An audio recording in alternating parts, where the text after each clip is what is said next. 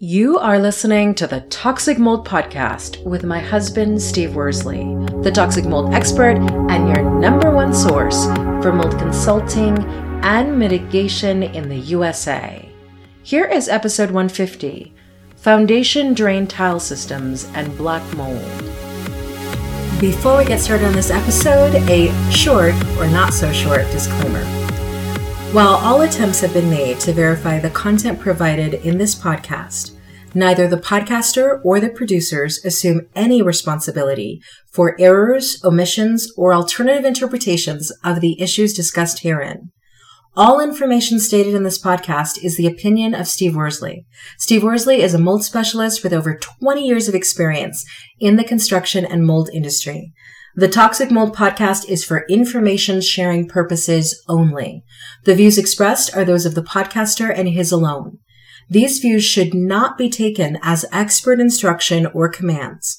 While there may be references to medical conditions and symptoms, all solo podcast episodes are the opinion of Steve Worsley, and any medical questions or concerns shall be addressed with the appropriate licensed medical professional or professionals.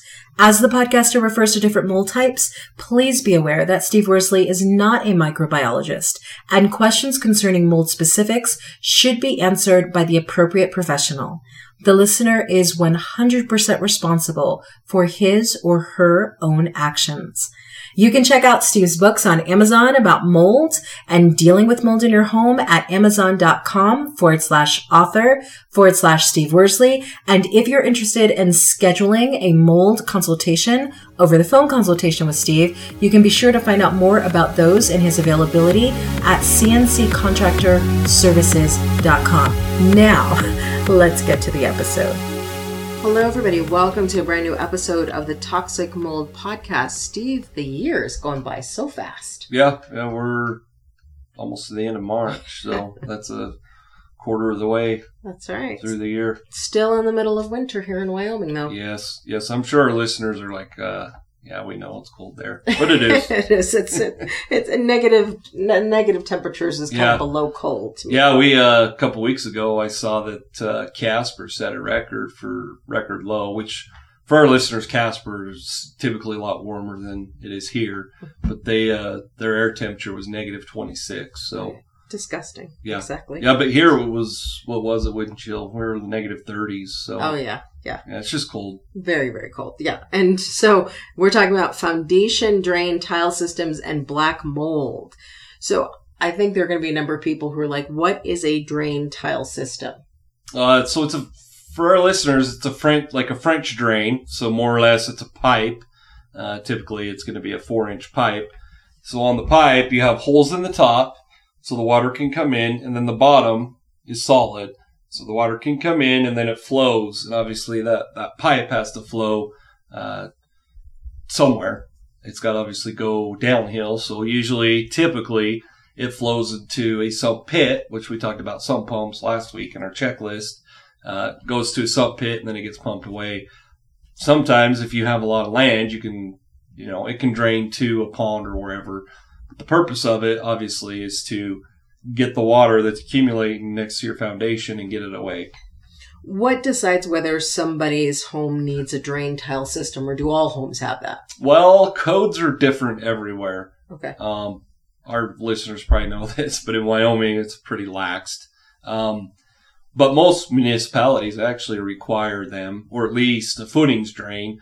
Um, but to answer your question, you would want a foundation tr- drain tile system if you can't get proper slope away from the foundation. But it's never a bad idea to just have it because it could be, you know, you might have groundwater issues or whatever.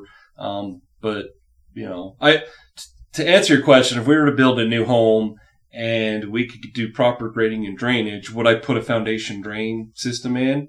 Me personally, I would. Mhm. But you know, I know how to do all that. What would the cost be? Who knows these days? Inflation's who knows? It's up and down. But I, I would think you could do it while you're when you're building a home, not after your home's been built. You could probably do it easily for twenty five hundred dollars.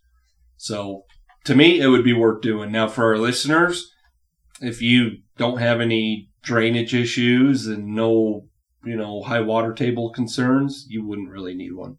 Okay. And so again, it's Did I answer your question? you did. It depends is the answer, right? Right. It depends. Depends on where you live, the the rules and municipalities and all of that kind of stuff. So, but at the end of the day, it also sounds like what you're saying is even if it's not mandated by the mu- municipality you live in, it's still a good backup thing to have. Exactly. And it, you know, for me, it, it it's just I would for sure do it, and you know, and and to me, it's just a secondary backup. And it, you know, you're talking about moisture intrusion into either your crawl space or your basement. Not only can that cause black mold concerns, but it causes structural concerns too. So the the consequences of moisture intrusion or water sitting at your foundation is a lot higher as far as cost wise than it would be when you're building to just install one. And I say that because if you put one in after you know it's built, it's a lot. There's a lot more to it, and we, we're going to go over that a little bit later. Well, and I think that's what a lot of people who are currently living in their home are asking themselves: Is it worth it now that my home is already built or I just bought a home for me to spend the money to have a drain tile system put in? Well, a lot of it would would be based on what like. Do you have water or moisture intrusion issues every spring or all summer or you know we live where there's a lot of irrigation that's done and I hear it all the time around here. Well, you know, my crawl space or my basement stays dry until summer when the, the ranchers are irrigating. Well, if you're doing something like that and you're always dealing with issues, it doesn't have to be irrigation water, but my point is, is if you're always addressed and addressing moisture intrusion in your basement or crawl space, then yeah, it would be it would be necessary. Now, if you had a one-off event and let's just say it happened because a rain gutter was defective or a sprinkler line broke, is it necessary to spend the money and put a drain tile system in? I wouldn't think so, in my opinion. Okay, so what about in places where there tend to be things like hurricanes, like Florida? Do, Oh. do all those houses typically come with drain tile systems? Is it helpful? Well, for those homes, typically you don't have a full foundation. Okay. So most of those are slab on grade. Okay. And so they wouldn't, that's, so for our listeners, that wouldn't, typically wouldn't even be necessary, nor is it really feasible. Does that make sense? So, so then You have a concrete slab that, Okay. So then drain drain tile systems are for people with half or full foundations. Exactly. Okay. Yep. Gotcha. Okay. I'm yeah, I probably should have been a little more yeah, like because it's hard to. Th- most people don't think about. Most people know every house has a foundation, but they don't think about what the What type type. Yep. and whether that. So if you have a half or a daylight basement or a full foundation, you need a drain tile system Yes. in general. Exactly. Okay. Yep. Yeah, if your if your home's like you know where they have hurricanes, especially you know like down in the Keys or Hawaii, where you know they don't know how high the surf's going to come up. A lot of those homes are built on stilts, is what I call it. You wouldn't. There would be no reason to, nor would you have anywhere really to put a drain tile system. Correct. Does that make sense? That does make sense. Okay.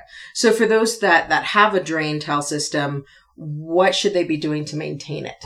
Well, we, uh, you know, we talked last week about the checklist, and one thing we talked about is sump pumps. So, you know, depending on where that drain tile piping system terminates, typically it will be a sump pump. They need to make sure that they're checking that.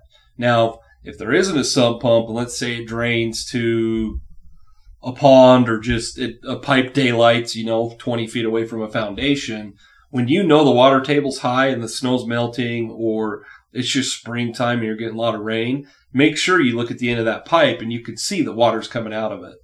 Because if it's not working, at some point, normally the water's going to find its way into the home if it's a full basement, or if it's a crawl space, there's going to be water in the crawl space. And so you don't want to wait till that happens. And if you have a drain tile system that's backed up, that's depending on why, that's that's a pretty major issue. Why would a drain tile system get backed up? What if they examples? when they installed it, you know, kind of like septic system, if they didn't get the pipe connected properly or they didn't compact it properly, and then you know there's movement and the pipe breaks. Um, other reasons it could be, you know, not to go into all the details, but when you put in a drain tile system, you bed it in rock and gravel, and then you put a filter fabric over it, meaning no mud or silt can get down in there.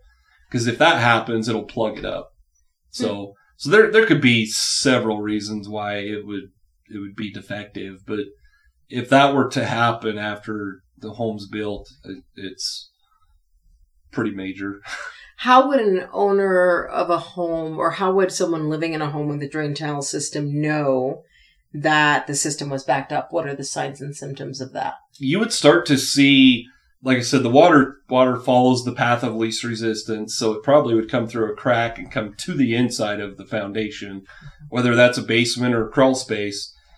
You're going to have water on the inside. Another uh, indicator would be you know, your grading for how many ever years or months was fine. Now all of a sudden there's a big sinkhole there, Okay. which would tell you there's water there. So it's, you know, it's doing something. And so you would see, you know, on the outside, you would see a big sinkhole. And like I said, if you see something like that, it's, it's pretty major. If you have a sump pit and, you know, every spring water accumulates in there, your sump pump ki- kicks on.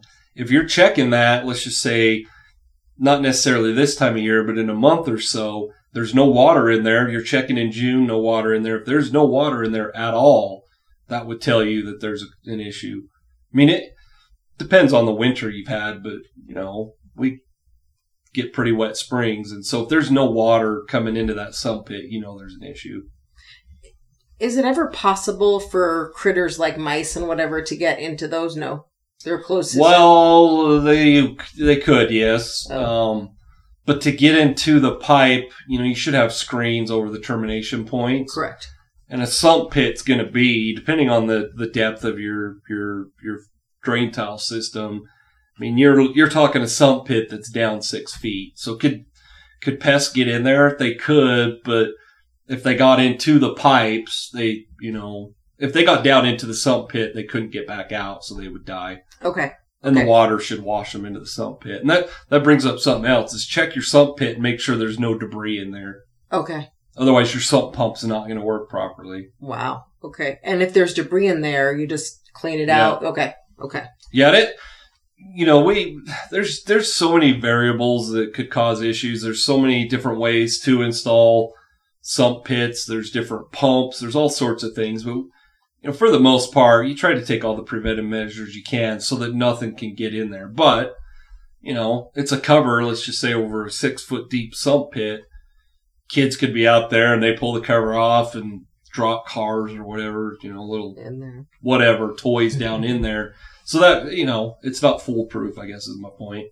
And so that's why you're saying inspect routinely. So Yes. how often is that just the, the Spring and Okay. mainly if, if if if our listeners are like i'm just so busy i don't really have time for sure you've got to t- check it in the spring when you know like around here snow's melting you know the the ground's thawing out when you know there should be water in there make sure you test or check it at least in the spring Okay. but you sh- should check it in the spring and fall Okay. So definitely, ideally spring and fall, but if you have to choose one spring. yeah at least when you know the water table is going to be a lot higher Okay. So what is your call to action for people? Well, if, like we were just talking about, if you have a drain pit or sump pit, make sure you check that. Um, also, just walk around, just like we talk about all the time, walk around the perimeter of your home. If you have a drain tile system, make sure that your grading all looks good. There's no sinkholes or something that would indicate something's going on. Very good. And um, if people are listening to this and they still feel kind of clueless because they're like, I really don't know what my foundation is and I really don't know uh, how to check my sump pump, that's where the VPAs come really handy, right? Right. Yep, our virtual property assessments, which we do uh, via Zoom, and uh, you know it it's not as high quality as me being on site, but it's the next best thing.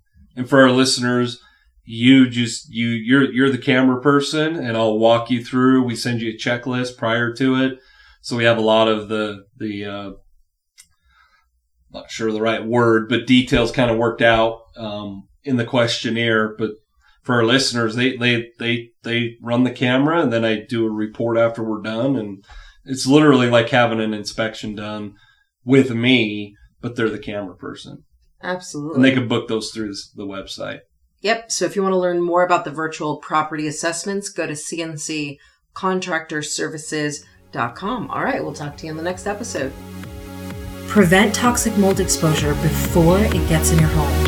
Download Steve's free mold investigation checklist at tinyurl.com forward slash CNC mold checklist. Again, download Steve's free mold investigation checklist at tinyurl.com forward slash CNC mold checklist.